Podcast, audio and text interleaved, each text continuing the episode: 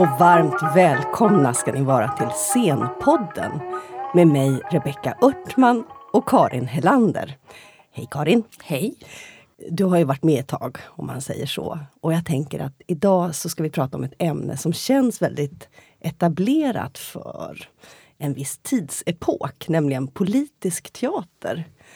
Är det någonting som du eh, liksom håller med om? Då tänker har- jag så här att du tänker att jag ska svara ja, men politisk teater det var ju 70-talets frigruppsteater. Och det är ju ett av kanske flera svar på vad politisk teater kan vara. Ja. Men det kommer vår gäst här att ha många synpunkter på. jag. ja, för idag så har vi gästen Frida Röhl här. Välkommen Frida! Tack.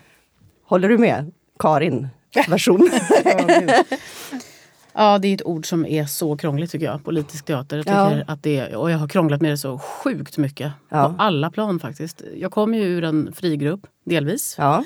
Som ju kallade sig politisk och var väldigt politisk på ett plan. Eh, Men jag började krångla med det där väldigt, väldigt mycket. Och till slut började jag säga att jag inte gjorde politisk teater utan jag gjorde filosofisk teater. Åh, Därför att jag tyckte att jag ville vara mer i frågorna på något sätt. Ja. Men det är ett laddat och svårt ord. Därför att det finns, dels så finns det en rörelse som kallade sig politisk som kom kanske ur 60-talet skulle jag säga, kanske Mm. ännu mer. Och också så här performance happening inom konsten. Där man börjar liksom bryta ny mark, där man Mm. kanske bryter med liksom den borgerliga konventionen kring konst och teater. Mm. Börjar göra nya estetiska grepp. Börjar Ja, liksom göra på ett annat sätt. Ja. Och, och det är ju som en ism, eller det är ju liksom som en Ja. en rörelse den har olika koder och eh, tecken eh, som den jobbar med. Och det var alltså 60-tal som Ja, man alltså det, det, precis som Frida här- säger, det börjar ju på 60-talet eller kanske till och med tidigare än så. Men det blommar ju ut slutet på 60-talet och sen under 70-talet. Jag håller med dig, alltså det är jättekrångligt vad man menar med politisk teater. Men om man ska generalisera så kan man väl säga att det finns liksom två ytterligheter hur man tänker kring det och som jag vill testa på dig då Frida. Eh, Det ena är att man säger att all teater är politisk. Eh, finns det många som säger att vad man än Ja. utsänder för tecken från en scen så är de laddade med någon form av ideologi och värdering och det gör att liksom all teater är politisk. Även normativ, konservativ, traditionell teater är politisk. Och den andra ytterligheten då är att politisk teater är den teater som har en alldeles absolut avsikt att påverka samhället och för, kanske förändra samhället.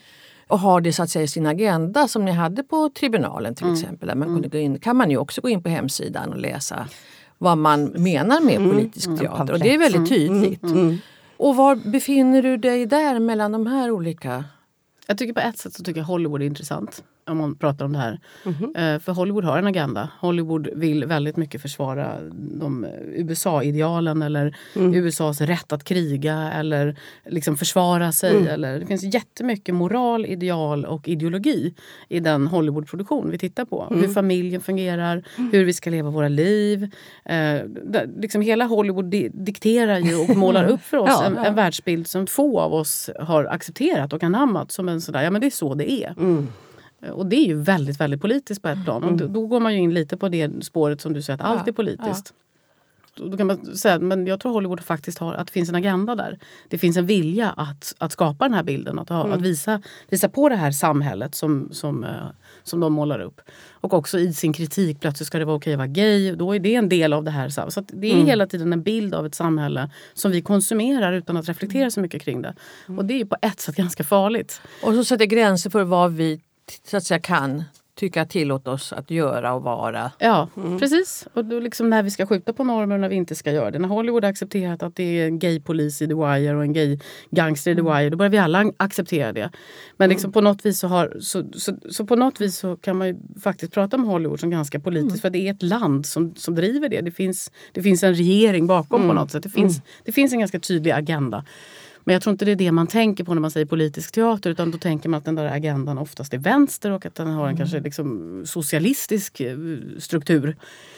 Men det blir lite enahanda för jag skulle nog säga att det finns agendor från olika håll. Även om ideologier, den ena kanske inte påstår sig ha en ideologi även om jag skulle säga att det är en ideologi och den andra påstår sig ha en ideologi. Så skulle jag säga att bägge de här ele- elementen eller liksom delarna är politiska. Mm. Men, Och, jag tänker- men det är inte så många teatrar som går ut med ett sånt manifest. budskap, nej. Nej, Mm. Som till exempel Tribunalen. Nej. Jag. Precis. Nej, oj, och där, där kan man ju säga att det kan man diskutera.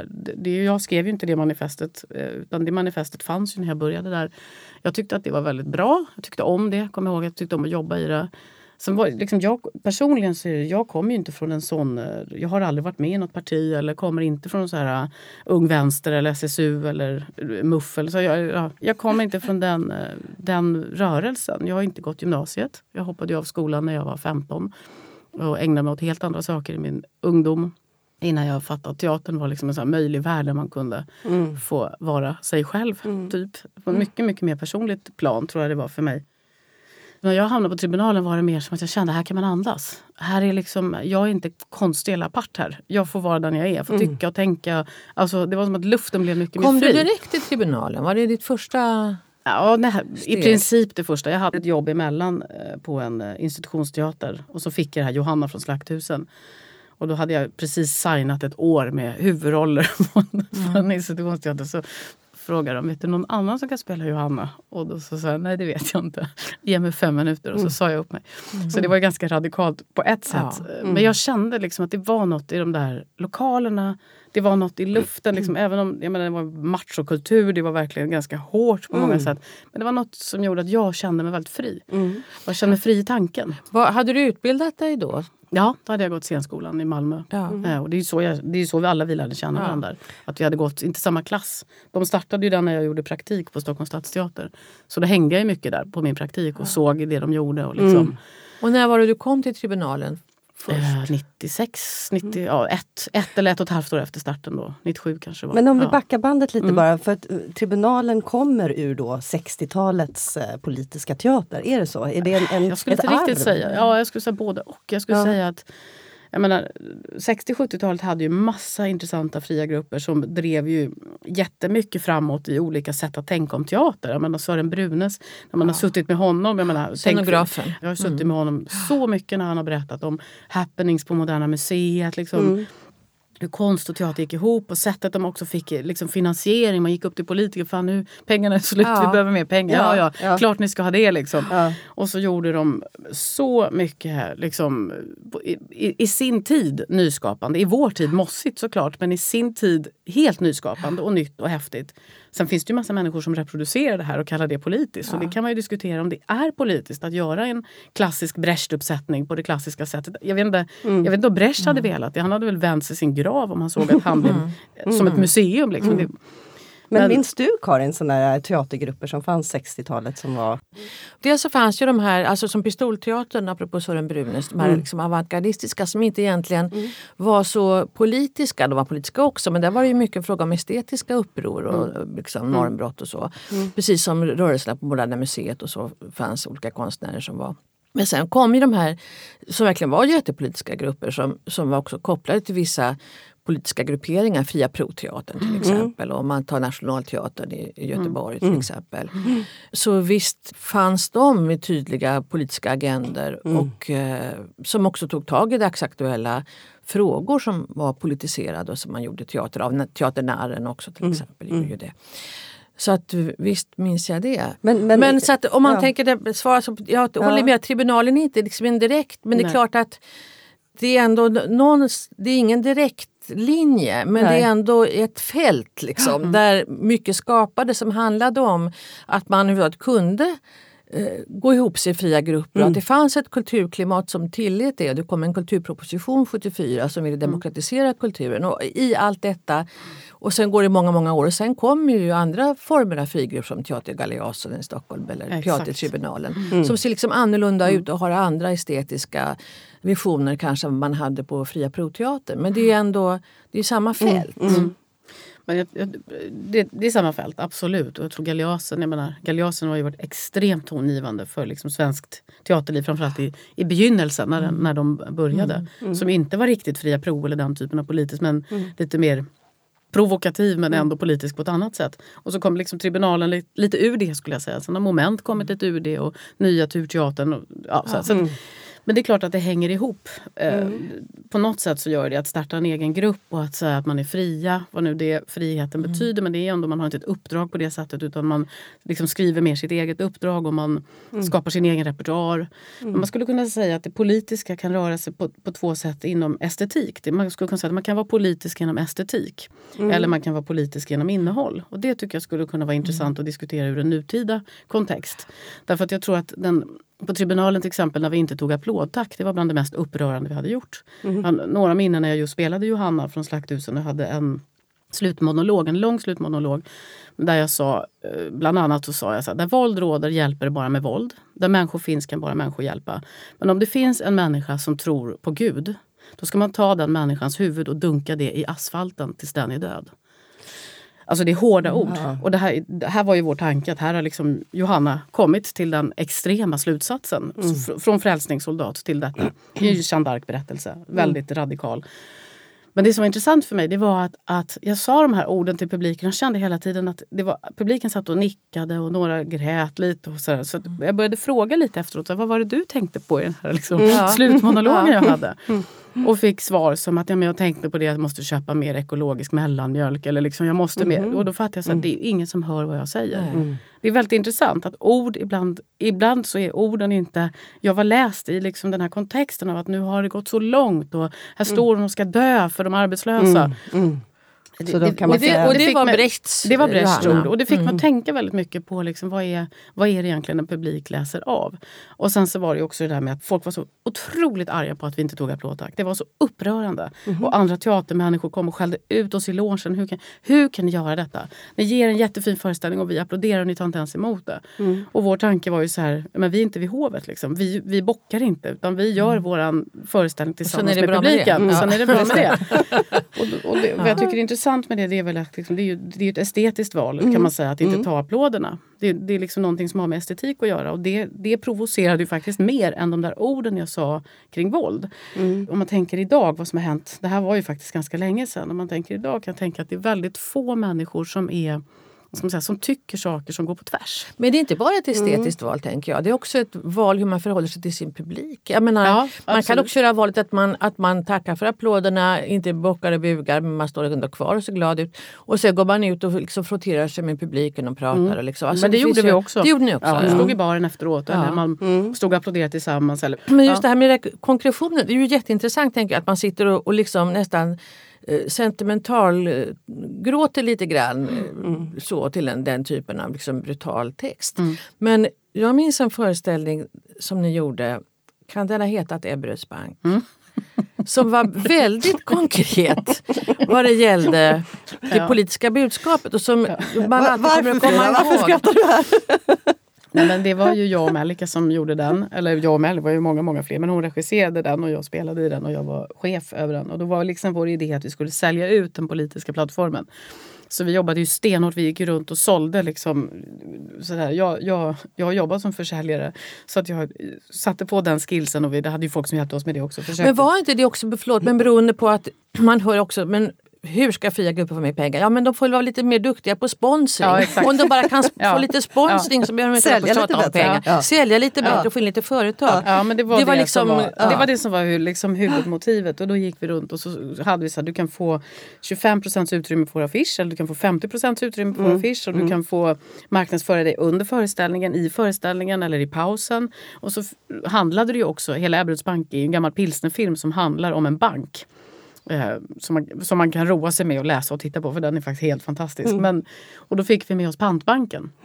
Och de fattade nog vad de var med om men tyckte att det var jäkligt kul. Så de Ja. gick in och gjorde en sketch mitt i föreställningen.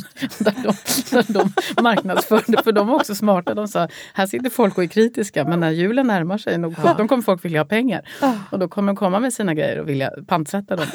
Så de stod där och gjorde det. Och så tog vi alla pengar, jag tror vi fick 25 000 från pantbanken. Och vi tog alla de pengarna och så delade vi ut dem till publiken. Ja. Och sen när vi hade delat ut dem så ville vi ha ett samtal om det offentliga rummet. Men det var det, var, För det var det som ni fick in, för några andra företag nappade liksom Nej, inte. vi fick så goodiebags, det delade vi jag också vet, ut. jag kommer ihåg när man fick små juicepaket. Ja, det exakt. exakt. Men jag, jag Ja, tänker ja, också, precis. när man Ja. kommer ner på tribunal, nu, Ja. nu är ju inte du där ska Nej, säga, du är ju precis. på Folkteatern i Ja. Göteborg. Men när man kommer ner på tribunal så är det fortfarande att man, kan, man har olika pris Ja, beroende på hur mycket man tjänar. Inkomstrelaterade Mm. biljettpriser. Det är en väldigt, väldigt bra sak som jag inte förstår att inte fler bara har anammat. För att det är ju liksom mycket mer relevant än om du är 20 eller sådär. Jag menar, 500 spänn är ingenting för några människor medan en 50-lapp är jättemycket för någon annan. Så det, det, är liksom, det, det är en väldigt, väldigt bra grej om man nu vill ha någon slags rättvisa kring vilka som ska ha råd att titta på kultur. Man kan läsa dig ibland i teatertidningen. Ja. Och då har jag gjort det. Och så har jag tänkt på att du ganska ofta ändå tar fram, jag tror att du kallar det för gruppteateranda och liksom kollektivets kraft och sådär. Så det det, finns ändå någonting i, i det Mm. Som eh, är starkt för dig. Väldigt. Och vad är det som är starkt? Nej, men jag tror att jag tänker, alltså, om, jag, om jag backar lite till det liksom med estetik och med innehåll så tycker jag att idag lever vi i en tid där folk är väldigt bra på att vad ska man säga, producera innehåll. Säga så här, det är fel med det eller normer borde vara så. Eller, och, och, det är väldigt många i vår bransch och också i vår publik tror jag som tycker ungefär samma saker. Alltså det är ungefär samma värdegrunder som man egentligen eh, gör teater av eller film av. Och jag tycker att det där är ganska farligt. Också i Facebook-anda, att man är i sina kretsar. Man är bland dem som... Varje val för mig har varit en chock de senaste åren. Därför att jag förstår inte. I, i, liksom I mitt Facebook-flöde så ser valet, valets utgång ser ut på ett sätt och sen så blir det någonting helt annat. Och det får ju mig att tänka att jag, jag rör mig alltså inte med de som inte tycker som jag. Och, och jag tror att det är, ganska farligt, det är ganska farligt när ett samhälle blir så polariserat på ett sätt. Och där tycker jag att vi är idag. Och då tänker jag att det kanske inte är så att politiskt idag är att producera ett innehåll där man då manifesterar de här värdegrunderna. Ett, Där liksom- man blir bekräftad. Nej, precis. Där man blir bekräftad eller liksom... Ja, utan, utan kanske är det liksom någonting annat. Eh, Man kan diskutera det här på olika sätt. För, för, för på ett sätt skulle jag kunna säga innehållsligt skulle jag sakna en gräsrotsrörelse som gick på tvärs. Alltså som provocerade lite mer. Alltså jag tror också nu när jag har blivit en institutionsteaterchef så skulle jag behöva starkare fria grupper. Jag skulle behöva starkare gräsrötter som puttade på och ifrågasatte och liksom kritiserade med innehåll inte tyckte ungefär samma. Och jag, tror, jag har också vänner som sitter i olika nämnder där man delar ut stipendier eller eh, bidrag på olika sätt. Och tittar man på ansökningar så är det ungefär samma saker som människor vill prata om eller uttrycka.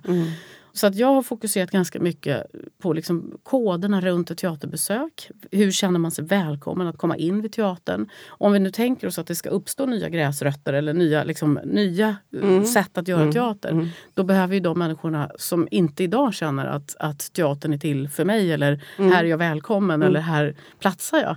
Eh, de människorna behöver ju börja känna det så att de kan börja gå på våra, i våra institutioner. Som ett exempel tycker jag till exempel en monolog vi gjorde på Folkteatern som Cardo Rassassi gjorde. Det handlar väldigt mycket om hans liv och så.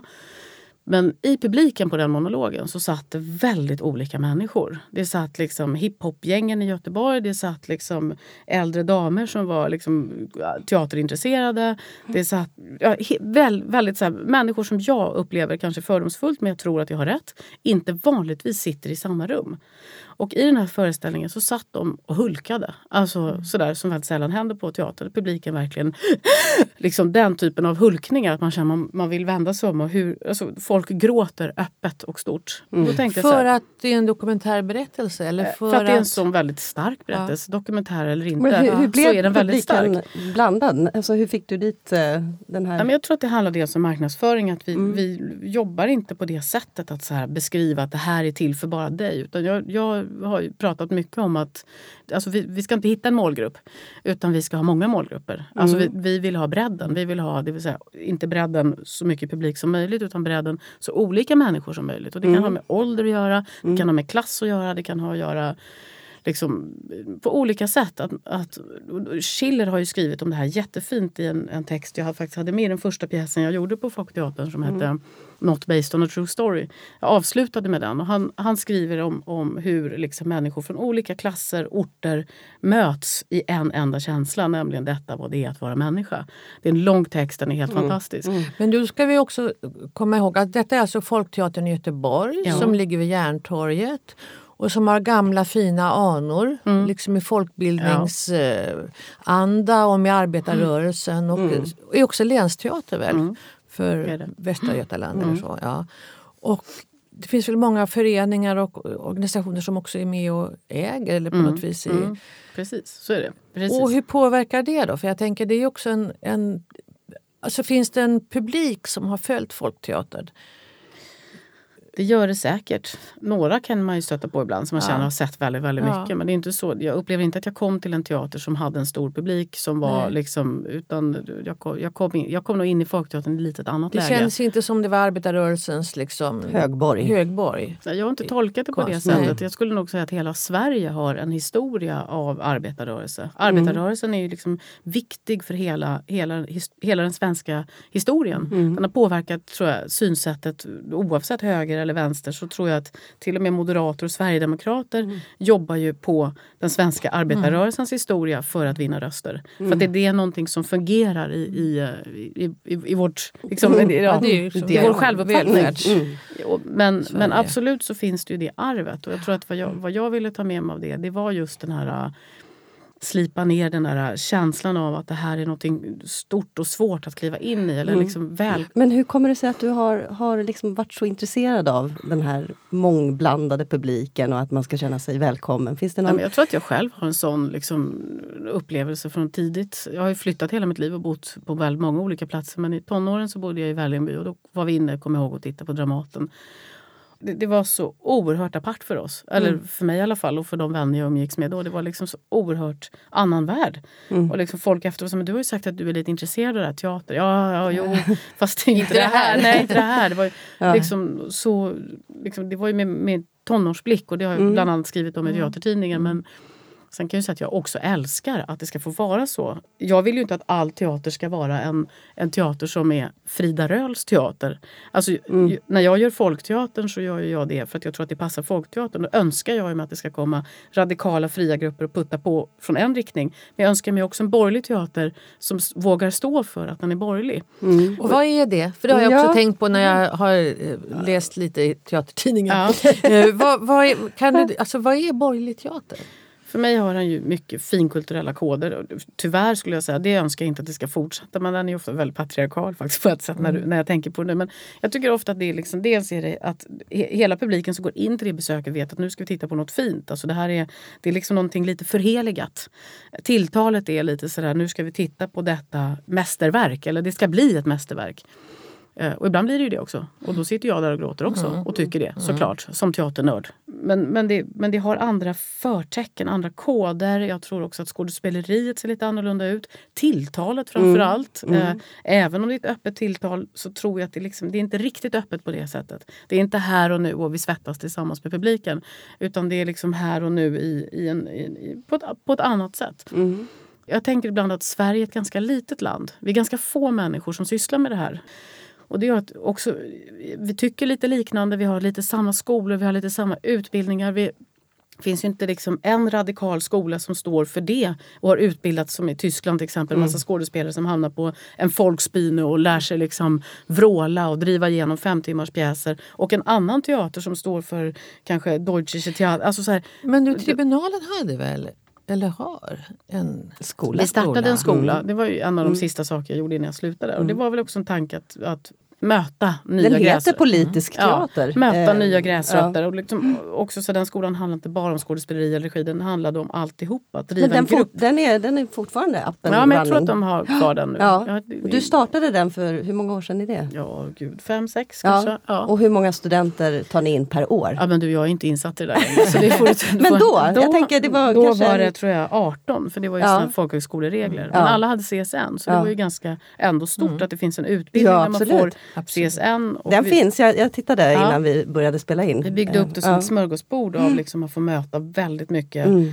Liksom Sören Brunas var där. Alltså, jag menar, Drår, jag själv, liksom Mm. Mellika, alltså Farnas Arba. Alltså det var all, alla möjliga. De fick en vecka liksom, eller två workshops. Så det var Mm. en ganska spretig utbildning men ändå tror jag att få möta ganska mycket verksamma Jag konstnärer. tror till och med att jag har varit där. Jag har Ja, också varit exakt. där. Ja, men många människor som tycker och Ja, påstår saker. ja. Men det är det också jag tror man behöver som ung. Man behöver liksom olika ställningstaganden. Ja. Men hur kom du på den att du ska göra en utbildning? Jag tänker att det är ett ganska stort steg för själv, en... jag har själv gått en folkhögskola Ja. när jag var ung. Och Ja. en, en, eh, en rektor som jag gick i samma klass som, eh, han kontaktade mig och Mm. så började vi prata om det här.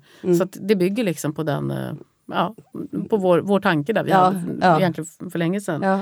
Men för det startade lite, jag tänker även eh, Boulevardteatern. Boulevardteatern, tack. Ja, de hade Ja. också något. Ja, precis. Eller hur? Det kändes som det kom en liten våg där av mm. att man startade teaterskolor. Mm. Vilket känns väldigt sympatiskt Ja. att ha det.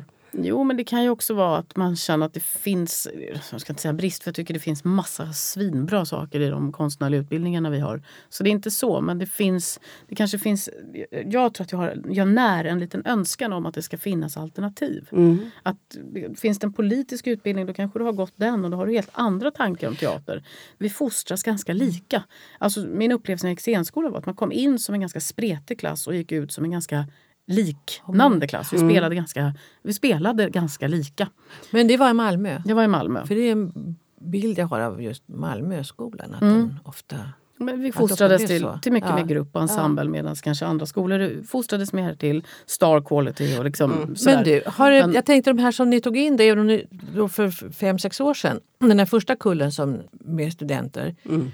Kunde du uppfatta att, de var, att det var unga människor som verkligen hade en politisk drivkraft? Eller var det unga människor som gärna ville bli skådespelare? Mm.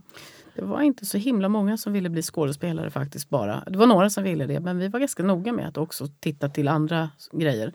Sen tycker jag politisk drivkraft, det där är ju så svårt ord. För att en del unga människor, och här kommer ofta ett klassperspektiv in, kan vara extremt välformulerade och de är drillade av kanske sin, sin bakgrund och sina föräldrar. Och, och de kan formulera sig på ett sätt så att man liksom wow, shit, och här har vi någon som har liksom allt på plats. Medan det kan komma någon annan med en, bara ett typ av raseri som kanske inte är helt eh, formulerat.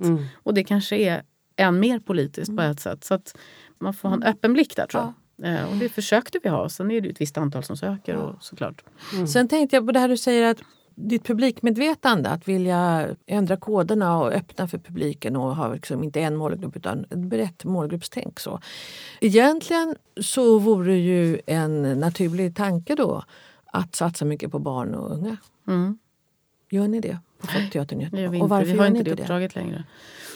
Nej, alltså dels så tycker jag så det är ju absolut så kan man tänka. Eh, de är ju ditvingade. Så det är inte riktigt det jag menar när jag, när jag säger det. Jag, inte för att säga att det inte är viktigt på något sätt. Jag tycker barn och ungdomsteater är otroligt viktigt. Men när jag har gjort barn och ungdomspjäser och slagits av att här sitter väldigt olika röster i samma rum så får man inte heller glömma att de är där av tvång. Absolut. Jag längtar ju efter den teatern där det kommer människor som vill liksom tycka och tänka och vara en del av teatern från olika håll. Och framförallt de här rummen där man sitter i samma. Men eh, det finns väldigt bra barn och ungdomsteater i Västra Götaland och i Ja, Göteborg. Vi har. Backateatern Ja, som är visst, absolut. fantastisk ungdomsteater. Jag menar, Mattias har gjort Ja. Mattias Andersson. Ja, så Mm. otroligt fina saker. Och med den teatern, jag har själv jobbat där. Och Masthuggsteatern. störst- Ja, Masthuggsteatern. Sen har vi också Regionteater Väst som Ja, ju liksom gör ett... Sådär. Så vi har gjort lite samproduktioner med Regionteater Väst och vi har gjort... Nu har Lars-Erik Brossner precis varit i Palestina och gjort Pippi Långstrump i Palestina. Mm. Det tycker jag var jättekul. Vi hoppas på att kunna få hit den på något sätt. Den är på arabiska. Mm. Eh, Så att det vi gör några Ja. grejer. Men vi har, vi har inte... För att om vi ska axla både det vi gör nu plus ett barn och ungdomsuppdrag då behöver vi en helt annan finansiering. Ja. Jag tänkte på, det är ändå skillnad på att vara på Tribunalen och på Folkteatern. Men när man är inne på hemsidorna så ser man att det finns faktiskt manifest på båda eller liksom målbeskrivningar. Jag tänkte det, test, det finns en del intressanta formuleringar tänkte jag, i båda faktiskt. Så jag tänkte testa det på dig och Ja. höra vad du tänker kring. Om man går in på Tribunalens hemsida idag och jag vet inte om det är samma text som det var. Det står så här, Tribunalen är en politiskt riktad teater som vill blottlägga, kritisera och döma den politiska ekonomiska makten och inspirera till engagemang och aktion. Och bara där är det ju jätteintressant. Vad betyder att man vill döma den politiska ekonomiska makten och vilken aktion är det man vill inspirera till? Nej, men alltså, såg ni den här eh, personen som gick på, eh, är det, är det Nordeas, när de skulle flytta? Nordeas stora årsmöte, eller vad Ja. heter det? Alltså, Mm. den- Har ni, Stämma, har ni inte sett det? Han går dit och håller ett tal. Han säger, jag vet att ingen av er kommer att hålla med mig och jag är liksom helt fel person i det här rummet. Men jag bara måste säga, det ni gör nu är helt förjävligt. Och har ni sett vårt samhälle och har ni sett vad välfärden behöver och de här pengarna ni hade kunnat investera i det och det och det och det väljer ni att göra så med det är ett så fantastiskt ja. tal. Att det mm, finns en ja, människa 2018 mm. som mm. kliver upp i ett sånt mm. sammanhang och bara håller det talet. Och han slutar med att citera Brecht. Och det är ur Modern som tribunalen precis har spelat. Uh, jag tycker det är, det är en ganska fint svar på din bra. fråga. Toppen! Och sen fortsätter jag lite här att alla pjäser måste polemisera, relateras till och polemisera mot samhället och den situation som människor lever i, i idag. Och då mm. tänker jag också, vilken situation lever vi i idag som teatern måste polemisera mot? Mm. Fast här uppstår ju lite problem i min hjärna då varför jag tror att jag också började säga att jag vill mer göra filosofisk teater. Ja. Därför där måste man också ställa en motfråga till sig själv. Vem är jag att säga vad det är för tid vi lever i idag? Och som konstnär har man ju fördelen att vara subjektiv. Alltså, och det tror jag man måste vårda ömt. Eller jag gör det i alla fall. Jag tänker att jag kan liksom ge min bild av saker. Eller jag kan ställa frågor utifrån hur jag ser på världen idag. Mm. Men jag tror att det finns kanske, det, det andas någonting i det här mm. manifestet mm. som handlar om att vi också vet hur världen ja. borde vara och hur mm. den är. Mm. Och där känner jag att det, där är jag, det, det, är, det, är inte, det är inte mina ord och mina formuleringar. Intressant, för jag tänker också, det är ju verkligen så att jag är konstnärens verkligen stora möjlighet och som också möter oss i publiken som alla är subjekt så att säga. Exakt och upplever utifrån mm. oss själva. Och sen är det lite mer, men det hoppar jag över. Men sen tycker jag den sista är också intressant. Och det kanske lite hänger ihop med det du just sa. Vi är moralister. Mm. Ja, det var vi nog, tror jag. Sen kan man diskutera om man har fortsatt vara det eller vad man menar med det. På ett plan kan jag känna så här, ja, det behövs lite moral i vår tid. jag menar, vi har Donald Trump som bara härjar ja. runt. Vi har miljö som håller på att gå till helvete. Ja. Det pågår så mycket saker som, jag menar, vi pratar om vår moral om och om igen som att vi har moral. Vi tittar på alla de här Netflix, Hollywood liksom, kring, kring någon slags moral. Och samtidigt mm. så är världen bara mer och mer fattig. Mer och mer ojämlik. Eh, klyftorna bara ökar. Men när du träffade en kvinna på vägen hit som du försöker köpa en salva till mm. Mm. så var det inte när du var barn. Nej, var Eller när jag Nej. var barn. Alltså, så, ja. jag menar, den kvinnan satt inte där då. Nej. Så att på ett sätt kan man ju undra, så här, vi pratar väldigt mycket om mm. våra ideal eller moral. Eller, mm. men, men vad är det för moral vi egentligen håller men på med? Då är det att man, att man bär sin moralistetikett etikett med högburet huvud verkligen. Ja, jo, jo. Mm. Men sen backar jag ändå till frågan som jag tror att jag har umgåtts med kring ordet politisk teater väldigt mycket. Det är ju så här, vad och vem. Vem är jag att berätta för andra vilka de ska vara eller borde vara? Mm. Och då hamnar man ju i någonting som blir väldigt komplicerat. Där jag tror många av de här rörelserna, som, alltså, som hela Fria Pro eller liksom de här ideologiska rörelserna där man, liksom gay-människor på 70-talet är fullständigt exkluderade. Mm. Liksom, det var helt tabu. Så här, är du bög? Du får inte vara med här. Mm. Och, så att jag tror att det är jäkligt viktigt att man har en blick på sig själv också. Vänta, vem är jag? Mm. och vad är det för perspektiv jag besitter? I vilken tid tycker ja, jag det här? För att jag menar, också mm. sådär, man, kanske att man kommer från fattigare förhållanden. Det kanske liksom man, man är uppväxt på ett sätt. Mm. Men i det ögonblick du kliver in och börjar bli någon mm. i teatervärlden så kanske du inte längre har mm. rätten att vara...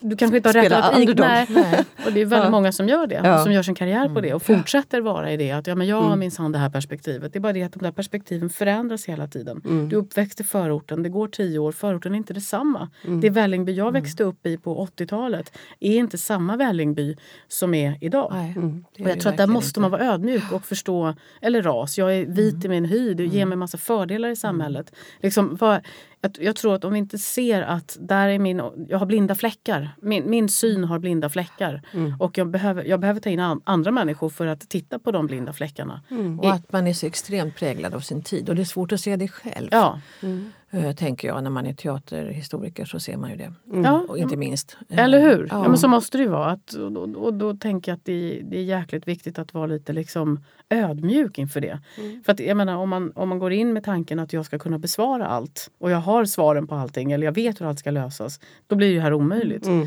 Men hittar man någon form av ödmjukhet att här har inte jag liksom kompetensen eller här behöver jag någon annan som tittar lite. Eller man gjorde någon produktion så tog jag in en person och sa ge mig ett uh, eh, queer-feministiskt perspektiv på min egen pjäs. Mm. Jättebra. Mm. Fick skitbra svar. Mm. Jag menar, man, måste kunna, man måste kunna göra så också. Mm. Men där, där tänker jag återigen att jag tror någonting upptrissat i vårt tonläge idag mm. är ju att du får liksom inte göra en pudel. Eller du ska ha liksom rätt hela tiden och du ska veta vad du tycker. Du uspar liksom på jag tycker det här. Jag är en sån som tycker det. Jag tillhör den här rörelsen och vi tycker det här. Och det är väldigt, väldigt problematiskt om man vill hålla på med konst. För att konst i grunden är ju konst en stor fråga. Ja. Liksom, vad, är, vad, är, vad är världen? Vad är människan? Vad är vi? Eh, hur ska vi gestalta den? Det är bara olika försök att gestalta någonting som är till för andra människor att ta ställning till.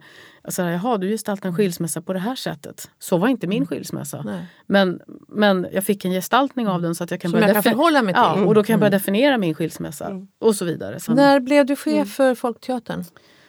eh, för fyra år sedan. Mm. 14. För att, även Folkteatern som sagt har ju en liten, eh, inte så liten, en eh, intressant målbild, eller vad jag ska kalla det för, på sin hemsida. Ja. Låt höra. Och det låter så här, och nu är det ju verkligen en teater som du chefar för. Folkteatern ska vara den samtida teatern för den breda publiken och det tänker jag, det har vi varit inne på med det här just viljan att nå många. Spretig publik skulle jag hellre ha. i För den spretiga publiken. Ja, nej, men- men det är det är väl som- underbart. Ska ja. vara den samtida teatern för den spretiga Ja, det är, publiken. det är egentligen mer det ord jag skulle vilja säga faktiskt. En Ja. orädd röst i samhället, våga utmana och ifrågasätta normer vill man och strukturer. Med rötter i folkbildningen har vi en unik historia att utveckla. Och sen kommer det här som du varit lite inne på men som man kan fundera ännu mer på. Vi är en normkreativ arbetsplats som prioriterar mångfald. Och bara där börjar det ju sätta igång många associationer. Alltså eh, mångfald på vilket sätt? Hur då? Varför det? Den diskussionen som pågår nu mycket också me- mellan hur stark ska den kulturpolitiska styrningen vara i relation till den konstnärliga friheten och så. Hur tänker du kring att ni är en normkreativ arbetsplats som prioriterar mångfald? Jag tänker att det där innehåller extremt många saker. Alltså mångfald är liksom ålder, det är klass, det är kön, det är etnicitet. Det, det, alltså det, det innehåller eh, tankesätt. Alltså, så må- mångfald kan vara, det kan vara väldigt, väldigt många olika saker. Eh, och jag tror ju, ju mer liksom dynamiskt, alltså jag, när jag kastar eller när jag gör en tillsätter en ensemble. Då försöker jag alltid tänka att ju, ju mer olika ju bättre. Alltså när Ivar Wiklander står bredvid Helmon som gjorde praktik från Malmö scenskola. När de står bredvid varandra eh, så känner jag här händer något. Jag menar, det, det är liksom någonting, det är den dynamiken den tycker jag alltid är intressant. Sen kan den handla om olika saker. Liksom, det kan handla om kroppar. Det, kan, liksom, det är roligt för mig som är 1,53 att stå och prata med någon som är 1,90. Det är alltid liksom lika konstigt så för, oss båda. Därför vi, men, jag, menar, alltså, det har med alla, jag tror att det är alla perspektiv. Sen är det väldigt svårt när man pratar om såna saker, framförallt i offentligheten tycker jag. För en sak är liksom vad du gör med ena handen internt i en organisation och hur du jobbar med de här frågorna. Men i det ögonblick du går ut i offentligheten och börjar peka på de saker du vill göra så pekar du också ut de anställda. Alltså om jag skulle säga vi behöver mer kvinnor på Folkteatern. eller Då skulle jag plötsligt börja peka ut att alla kvinnor som är anställda där är bara där för att de är kvinnor. Och Det blir en jag, kvoteringsfråga. Ja, och därför försöker jag att inte prata så mycket om de frågorna utåt. Jag, jag, Men har de ständigt i ryggsäcken? Då? jag har dem med mig hela tiden. Jag tänker på det konstant. Eh, liksom, och hur blir det och vad, vad betyder det? Och vilka perspektiv saknar vi och vad saknar vi? Och, och, sen, och sen är det också så att alla som jobbar på Folkteatern ska känna att de är där för att de är bra på det de gör. Det ska inte finnas någon annan fråga i deras kroppar. Att så här, är jag egentligen här för att Frida behövde någon som Ja, För att representera Nej, en, utan något, alla, och en nisch. liksom, det, där måste man vara uppriktig. Alla jag tar in tar jag in för att jag tycker de är bra. Mm. Det finns liksom ingen annan fråga. Och sen måste man ha med sig allt det här hela tiden. Men hur tänker du den här diskussionen som pågår nu då med graden av kulturpolitisk styrning vad det gäller alla de här faktorerna? Ja, men det är man... någonting som har hänt. Om man tar Sören Brunestam, man backar till det. Liksom, han har berättat för mig, då gick vi upp och pratade med politikerna. Och politikerna liksom, det är ett samtal som på något vis ser... Jag, jag fanns ju inte ens då, så att jag vet ju inte. Men jag inbillar mig att det samtalet såg väldigt annorlunda ut. Och någon förskjutning har ju skett. Alltså, konstnärer har inga fasta anställningar. Konstnärer, konstnärliga ledare har inga fasta anställningar. VD har fasta De, anställningar. precis, det har skett en förändring. Det har där. skett en förändring och, och nu, nu älskar jag min vd Lotta och tycker hon är fullständigt briljant och jag skulle inte vilja göra någonting utan henne. Det är ett underbart samarbete att ha. Men, men hon tar ju liksom samtal med politiker och är liksom i, i det administrativa. Alltså nå, någonstans så tror jag att någonting har förskjutits i att man är rädd för de här konstnärerna. Det finns en rädsla från politiskt håll. Liksom har, vad gör de egentligen? Har de koll på pengarna? Kan de, liksom, vilka är de här? Liksom, så att på något vis har man skapat en, en vad heter det, ett avstånd mm. på ett plan. Så man, mm. liksom man, det finns massa mellanhänder som egentligen har hand om relationen.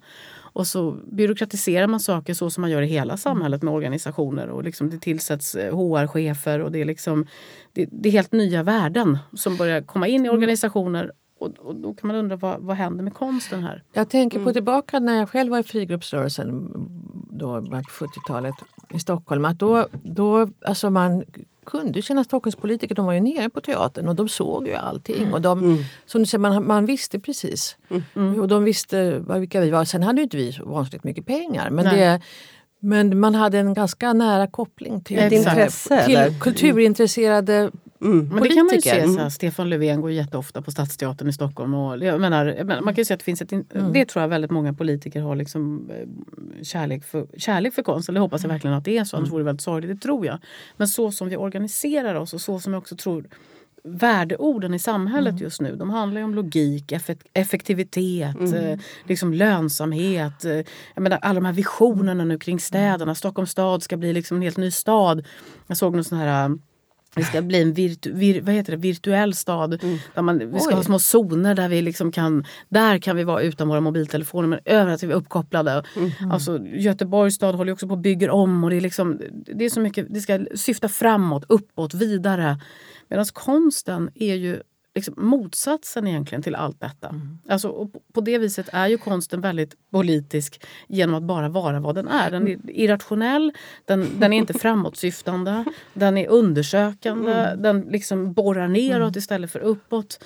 Eh, den håller på med något helt mm. annat. Mm. Men tycker du då att det kan finnas en fara i så att säga, kulturpolitiska direktiv som handlar om eh, jämställdhet eller eh, ja, etnicitet. Jag tror att man måste alltid fråga sig när man tittar på sådana direktiv så måste man alltid tänka sig i vems händer kan de här hamna? Ja. Och där mm. är det så farligt när folk gör väldigt snabba ja. beslut och tänker att det här är bra. Så mm. tänker man så här, okej okay, det är bra. Men om du nu har att du ska göra både samisk, tornedalsfinska, du ska göra vad det nu är, mm. teater för. Eh, så att vi byter den här regeringen. Ja. Titta på Ungern. Vad hänt där? Jag träffade en förläggare från Ungern. Hon har det inte roligt. Nej. Liksom, mm. Med helt andra krafter som, som toppstyr mm. det landet. Eller toppstyr, eller som mm. har makten i det ja. landet. Mm. Och då blir de här lagarna, alltså de direktiven som är väldigt svåra att förändra, de blir väldigt viktiga. Mm. mm. Som jag tänker då på en föreställning som Teatermoment gjorde som just utgick från det att makten låg i i andra händer än när mm. den ligger nu och där man vill helt andra saker, helt mm. enkelt en sverigedemokratisk kulturpolitik om man då går med på att, att konsten har varit väldigt patriarkal. Den har varit väldigt styrd från överklassen. Även vänsterrörelserna var ju mycket överklassmänniskor som, som gick in och eh, liksom dikterad om vi då tänker att vi vill förändra det, vi vill ha någonting annat. Då måste, alltså, på det viset är jag med på det. Det måste ju in andra röster som liksom får lite makt och mandat inom mm. teatern. Att, att göra någonting annat eller påstå att teater kan vara någonting annat. Mm. Eller, eller bra teater kan vara det som anses som dålig teater. Alltså, vi nu har det kommit många kvinnliga chefer, det fanns ju inte tidigare. Exakt, jag menar, och det finns mm. ju massa chefer före mig som har mm. banat väg för att jag ska kunna vara den jag är. Massa kvinnliga mm. regissörer mm. som har banat väg för att jag ska kunna vara den jag är. Så att så de här, liksom, å ena sidan så tror jag att den förändringen är så himla viktig. Eh, å andra sidan så tycker jag att, att det, det här armlängds avstånd är extremt viktigt. Mm. Eh, så att frågan är liksom var politikerna för, liksom, vilken makt får politikerna över konsten? Mm. Det är en fråga man kan ställa sig. Mm. Hur stor makt ska de ha? Mm. Och en annan fråga är var förs samtalet om konstens förändring eller konstens mm. vision? Eller vad, vad ska säga, om vi i Sverige skulle ha en konstnärlig vision, vad skulle den vara? Eh, och var skulle vi i så fall föra det samtalet? Mm. mm. Men nu är det politiker som för egna konstnärliga visioner gentemot mm. institutionerna. Mm. Och det blir väldigt problematiskt. Mm. Och jag tror också att de här andra orden åker in. Därför att politiker har också ett behov av att försvara. Hur kan vi ge pengar? Hur kan vi ge skattepengar mm. till kultur? Och när det samtalet inte finns i samhället i stort, när vi inte pratar om det på det sättet, då, då blir det väldigt svårt för dem att försvara och när det. det sätts mot helt andra saker. Ja, liksom, men då måste de Utbyggnad ha av sjukhus Exakt. eller vägar. Eller och då vill de ha liksom, ja, men de har hög självfinansiering. De har mycket publik. Eh, De vill ha de här enkla sakerna som de kan försvara det med. Det är bara det att konsten kan aldrig försvaras med det. Och det är, liksom, är man konstnär så vet man det. Att man kan se en teaterpjäs tillsammans med två andra och man fick sin största upplevelse i livet. Man kan göra den bästa pjäs man någonsin har gjort och den mötte ingen publik. Jag tror alla har varit med om det. Så att det, det, går inte att bara, det, går inte att, det går inte att applicera det tänkesättet på producerandet av konst. Och det där, liksom, I min värld är det ett stort, stort dilemma. Eh, Jag tänker det har också med vilka texter man tar att göra. Jag tänker på det här, nu har ni ju lite klassiker, eller du har haft en del klassikerbearbetningar och så på, på Folkteatern. Eh, och ett namn som har kommit upp flera gånger som du har tagit upp det är Bertolt Brecht. Och då tänkte jag fråga dig om det. Alltså hur, hur tänker du kring den politiska sprängkraften i teatern i relation till klassiker och kanske också vad betyder Brecht för den politiska teatern? Alltså Brecht betyder jättemycket. Det går liksom inte att frånta Brecht eh, betydelsen. Eller Brecht och hans anhang skulle jag säga. För jag tror inte Brecht är Brecht. Jag tror Brecht är Brecht och en massa kvinnor runt Ja. honom som skapade teater. Men Brecht var väl slug nog att tillskriva sig själv hela äran. har väl hänt förr. Men, men, men det- jag, jag, det, måste man, det, det går liksom inte att ta bort det. Att han har påverkat jättemycket. Och framför allt tror jag i liksom synen på publiken fjärde väggen och hela det, att bryta det, att man pratar direkt. Men också hans arbete med att han faktiskt tar så här, och, skriver, om, skriver om berättelser till en politisk kontext. Både humoristiskt, fult och ganska roligt att göra. Eh, Så han tar den berättelse som finns i människors medvetande men han liksom trollar fram den politiska kontexten i den berättelsen. Tycker Men hade, hade ju också en väldigt stark politisk agenda. Han, ville ju, han var ju marxist. Han ville Ja, verkligen liksom, att publiken skulle komma ut från teatern med en vilja att se hur samhället fungerar och Ja. förändra det ja. i socialistisk riktning. Och då tänker jag, och Brecht var ju också jättespelad under 70-talet och sen Mm. försvann han lite grann. Men du gjorde ju nyligen Den goda människan Mm. i Setsuan. Och hur spelar man Brecht idag? Hur svarar man på det? Jag vet inte. Tycker jag kan du? säga vad jag försökt Ja. göra. Men så är det med alla klassiker på ett sätt. Men jag tänkte att jag skulle skapa en ganska stökig värld. Jag tycker Brecht är en ganska stökig, punkig person på något sätt. Det är, ganska, det är mycket som ska in. Men där kommer ju också in den här lite fascistoida synen på politisk teater tycker jag när det är så himla uppstyrt och vi tycker det och alla har samma kostymer och så här. Jag försökte liksom skapa ett myller, eh, ett kaos helt enkelt. En väldigt kaotisk föreställning. Vilket jag tyckte var väldigt fint och roligt. Eh, Jag gjorde också en del köns... eh, ska man säga, jag eh, rockade runt lite med vem som kunde spela vad. Det vill säga kvinnor och män kunde spela lite. Det spelade ingen roll vem som spelade vad på det sättet. Som jag tycker helt egentligen går i Brechts anda. Men det kanske inte Brecht själv hade tyckt. Men jag tycker det i alla fall. Att om man liksom följer de tankar han egentligen höll på med så i vår tid så har det med kön att göra. Och då menar du distansering eller så? Eller vad menar du? Nej, ja precis. eller att man eller- kan eh, se rollen utifrån Ja, flera precis, ja, olika precis perspektiv. exakt. Ja, men så, precis. Att det spelar ingen roll vem som spelar vad på det sättet. Sen tog jag väldigt mycket fäste just i den pjäsen på kärlekshistorien. Eh, vilket jag alltid har tyckt är väldigt central. Jag tycker den missas i väldigt många uppsättningar. För jag tycker egentligen det handlar om hur du å ena sidan liksom har ideal eller vill ha ideal eller jobbar med dina ideal och så kommer liksom något så komplicerat som dina begär in. Och det är ju det, är det som komplicerar all liksom politi, poli, politiskt förnuft. Att jag, jag vill vara den här människan och så plötsligt blir jag en helt annan. Varför? Ja, men kärleken är ju ett, ett ypperligt exempel på när begäret plötsligt gör schackmatt på dig. Och det är precis det som händer med, med huvudpersonen i, den här, i den här pjäsen. Att liksom kärleken kommer in och då blir du knäsvag och så förlorar du liksom hela din förmåga att upprätthålla det där som du hade bestämt dig för. Och så tänker jag så... så jag, på ett plan tänker jag att det är väldigt mycket så vår, vår, vår värld ser ut. Att jag, med ena handen så vill jag vara den här fantastiska människan som hjälper alla fattiga eller åker ut i världen och bara gör liksom fantastiska saker. Men sen kommer jag också så här med mitt liv och mina barn och min familj och mina egna... Alltså, och det är det som på något vis är att vara människa. För det finns inga människor som inte har några begär. Och då tänker jag att en politisk hardcore eh, person skulle kunna säga att det där är ett sätt att eh, privatisera Ja, Brecht, att Ja. göra honom ofarlig. Eftersom det, ha- alltså, Szechuan handlar ju om att omöjligheten att vara god i en Mm. kapitalistisk värld. Där huvudpersonen Chanté måste uppfinna en, en eh, kusin Mm. som hon spelar själv, som heter. Shuita, för att kunna överleva helt enkelt. Mm. Mm. Och sen började Shuita och Chanté alltså, i slutet så kan man ju verkligen känna Chanté i Shuita. Ja. Så att Shuita klarar inte längre heller av att vara Shuita. Utan Chanté börjar även Mm. göra sin röst hörd inom Shuita.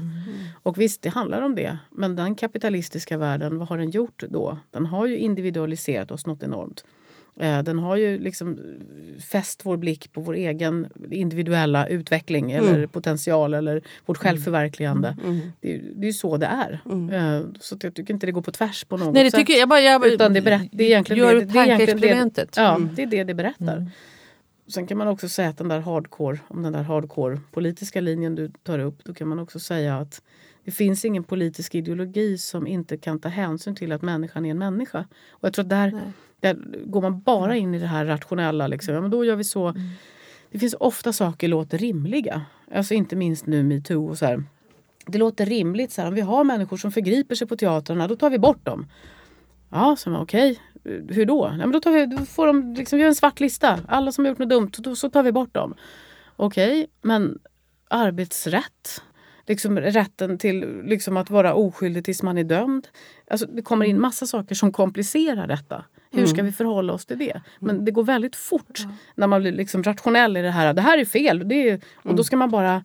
Då kommer den typen av krafter in. Jag tror att det är extremt viktigt att vara långsiktig och reflekterande. Mm. Så på ett sätt så tycker jag faktiskt Brecht, det är precis det här han lyfter. Mm. Konflikten mellan liksom människan, begäret, eh, liksom, eh, det som, är, som rör sig inom oss och eh, förnuftet. Mm. Det är liksom en, Och utan ironi tänker jag. För att det tycker att jag har sett en del, i alla fall ett par Brecht-föreställningar på senare, inte precis nu då, allra senaste åren men lite tidigare, Mm. tio år sedan kanske, som har haft, varit lite ironiska. Liksom, att vi kan inte ta det här... Jag är personligen väldigt trött på ironi överhuvudtaget. Jag, jag, jag, är inte någon, jag har väldigt mycket humor och tycker väldigt mycket om att skoja. och så här, Men jag, jag, jag har väldigt sällan en så här dold, liksom, hängde ni med på det här? Alltså det, det är inte, det inte mig så mycket. Och framförallt inte när jag tänker på, när vi nu pratar spretig publik eller människor som inte är teatervana. Så är det väldigt ofta den där ironin, den är till för andra teatermänniskor. Och den är till för, så här, fattar ni vad smart jag är? Mm. Mm. Och Jag vet inte om jag är smart eller inte men jag har framförallt inte något som helst behov av att liksom, hålla... Det det är inte intressant för mig. Utan jag, jag jobbar nog som regissör extremt intuitivt. Alltså jag litar på min intuition ja, men till 120 procent. Jag känner när det känns bra. Ibland känns det inte bra. Om man går till premiär ändå. Det har hänt, det har hänt oss alla. Men jag känner, hur, jag känner i min mage. Och jag, jag tror jag tror den där intuitionen, det tycker jag är det som jag vet inte, det är det som intresserar mig. Det är det jag också tycker är...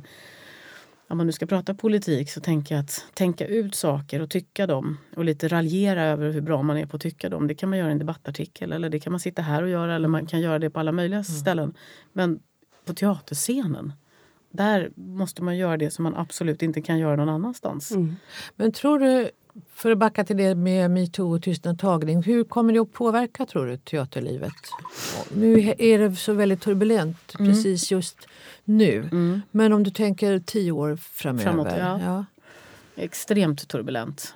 Jag tror att jag tror inte att alltså på ett sätt kan man säga att det finns ett innan och ett efter. Det har skett en revolution inom kultursfären framförallt. Även andra sfärer, men det har skett en revolution och den, den hette tystnad tagning. Så skulle jag nog ändå säga, det finns ett innan och ett efter. Men tystnad tagning hade aldrig kunnat hända om inte allt det som har skett de senaste 10-15 åren. Om jag tänker bara sen jag gick scenskolan. Jag gick ut 97. Eh, Då har jag fortfarande lärt mig gå i korsett, jag har lärt mig gå i höga klackar, jag har lärt mig att det finns tjejroller och det finns killroller. Liksom, det, är faktiskt, det, det finns en vattendelare mellan människor som gick ut scenskolan bara ett par år efter det. Där det har kommit massor av ny litteratur, det har kommit in massa nya tankar på de konstnärliga utbildningarna, att gestalta kön. Tankar som överhuvudtaget inte existerade när jag var ung. Jag, är- jag är inte uppfostrad i dem. Jag har försökt liksom lyssna på massa unga människor. Vad är det ni pratar om? Vad spännande. För jag har aldrig fått med mig detta. Och sen så kommer tystnad tagning egentligen som ett resultat av allt detta. Och det tror jag aldrig man får glömma. Att det ligger liksom ganska mycket, mycket, mycket, mycket Arbete. bakom. det. Ja, Mm. Mycket arbete, mycket feministiskt arbete men också mycket det är, en helt, det är en helt annan kultur att kliva in i som jag klev in i när jag gick ut scenskolan än vad unga kvinnor har gått ut efter mig. Alltså det, man får inte glömma det. Mm. Det är en föranledd revolution, en förjobbad revolution. Och då på något vis så bedömde man som att nu är ögonblicket. Sen är det ju så att de här ögonblicken är ju alltid, vad ska man säga, de är, de är inte det är inte okomplicerat när hundratals människor går ut med enad röst. Och det är också det jag skrev senast i Teatertidningen om. Att det är liksom mängden vill jag kalla det då. Och det är ju ett politiskt ord taget från, från Negri och Hart som har skrivit liksom ett, ett nytt ord kring mängden, folket, Mm. alltså den stora massan. Massan. Ja. Eh, när när mängden går ut med enad röst, det är liksom det starkaste politiska vapnet man, man kan jobba med. Det är så alla revolter har skett. Det är, så, det är det alla stora ledare fruktar. För man vet att när mängden går ut, då är man chanslös. Och det är på ett sätt, i vår lilla, lilla värld då, så är det ju det som hände. Att det var en mängd människor som gick ut och sa nu är det fan nog med det här. Vi vill inte ha den här typen av liksom, förtryck på våra teatrar eller liksom maktfigurer eller vad vi ska kalla det. Så långt är jag med och så långt tycker jag att det är giltigt och rimligt.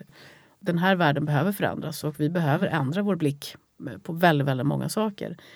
Det som är faran i det, det är ju de här anonyma vittnesmålen som aldrig kan bli besvarade.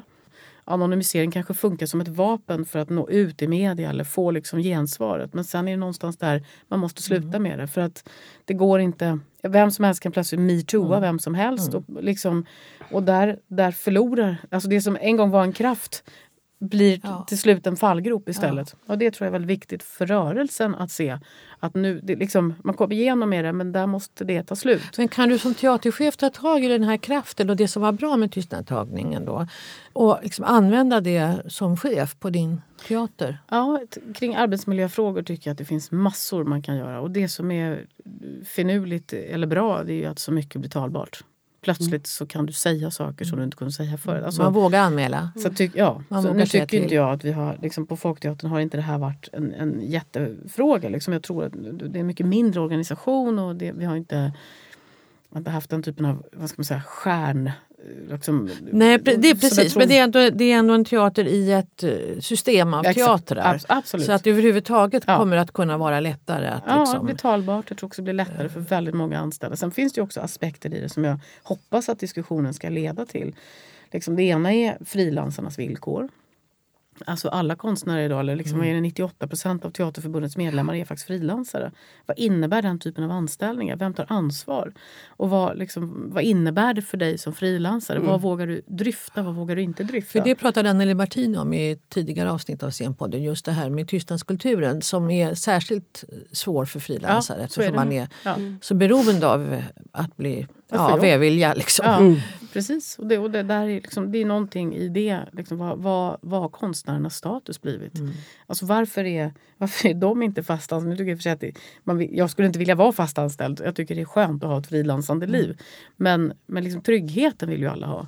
Och hur kommer det sig att de som utövar konsten, som kan konsten, som har tagit risken, som sticker ut näsan, som får en smäll i tidningen. Varför är de liksom sämst avlönade och har sämst villkor? Det är någonting man måste ifrågasätta medan liksom andra funktioner på teatrarna mycket högre i hierarkin organisatoriskt och tjänar mycket mer och har mycket tryggare avtal. Alltså Det är någonting här som... Jag menar, Det skaver. Varför diskuteras det Ja. inte? Sen kan jag tycka att liksom, Men kan du påverka det på din teater? Ja, lite kanske. Jag vet inte. För diskussioner. Jag brukar försöka säga vår... Liksom, Talia är vår chef. Så brukar jag säga. Nu- Och det, det, det är vi alla överens om nu. Att den största chefen av oss alla är Talia. Och det tror jag är en ganska bra paroll faktiskt. Att det, det är för teaterkonsten vi jobbar allihopa. Det är inte för något annat. För det är väldigt lätt att slira iväg i liksom att svara upp mot alla byråkratiska krav. Eller mot alla, och allt det där måste ju göras. Men det är fortfarande för. Talia, för Talia vi gör det. Och jag tror, glömmer man det, då glömmer man att det är en teater man driver. Talia och publiken. Ja, men det hänger ihop. Det är samma sak. Men, nej men så att, jag, jag, ho- jag hoppas att det här ska kunna leda till liksom bättre arbetsmiljöer. Jag, tänker, jag tänker på att det är väldigt många i vår bransch, alltså skådespelare, konstnärer, som är så omedvetna om vilka politiska spel som pågår ovanför cheferna. Och det är också någonting som jag tycker man skulle kunna hoppas att diskussionen skulle komma dit. Jag tror att många tänker men den chefen är så eller den var inte bra eller jag fick inte det jobbet. Eller, men det är väldigt få som sätter sig in i det kulturpolitiska spelet. Mm och för en verkligt kulturpolitisk eh, diskussion i samhället. För att förstå förutsättningarna. Förutsättningarna. Vad, vad är det man får Mm. pengar för? Vad är, det, vad är det uppdragen? Vad står i våra uppdrag? Vem dikterar uppdragen? Varför dikteras de? Och vad finns det för politiska intressen bakom de här uppdragen? Där skulle jag önska mig en starkare, mer konstnärer som, som var inne och liksom argumenterade och diskuterade. Bra, tack! Frida Röhl för att du kom till Scenpodden och pratade politisk teater. Och tack Karin! Tack. Ni möter oss igen om ett par veckor, då med en ny spännande gäst. Missa inte det.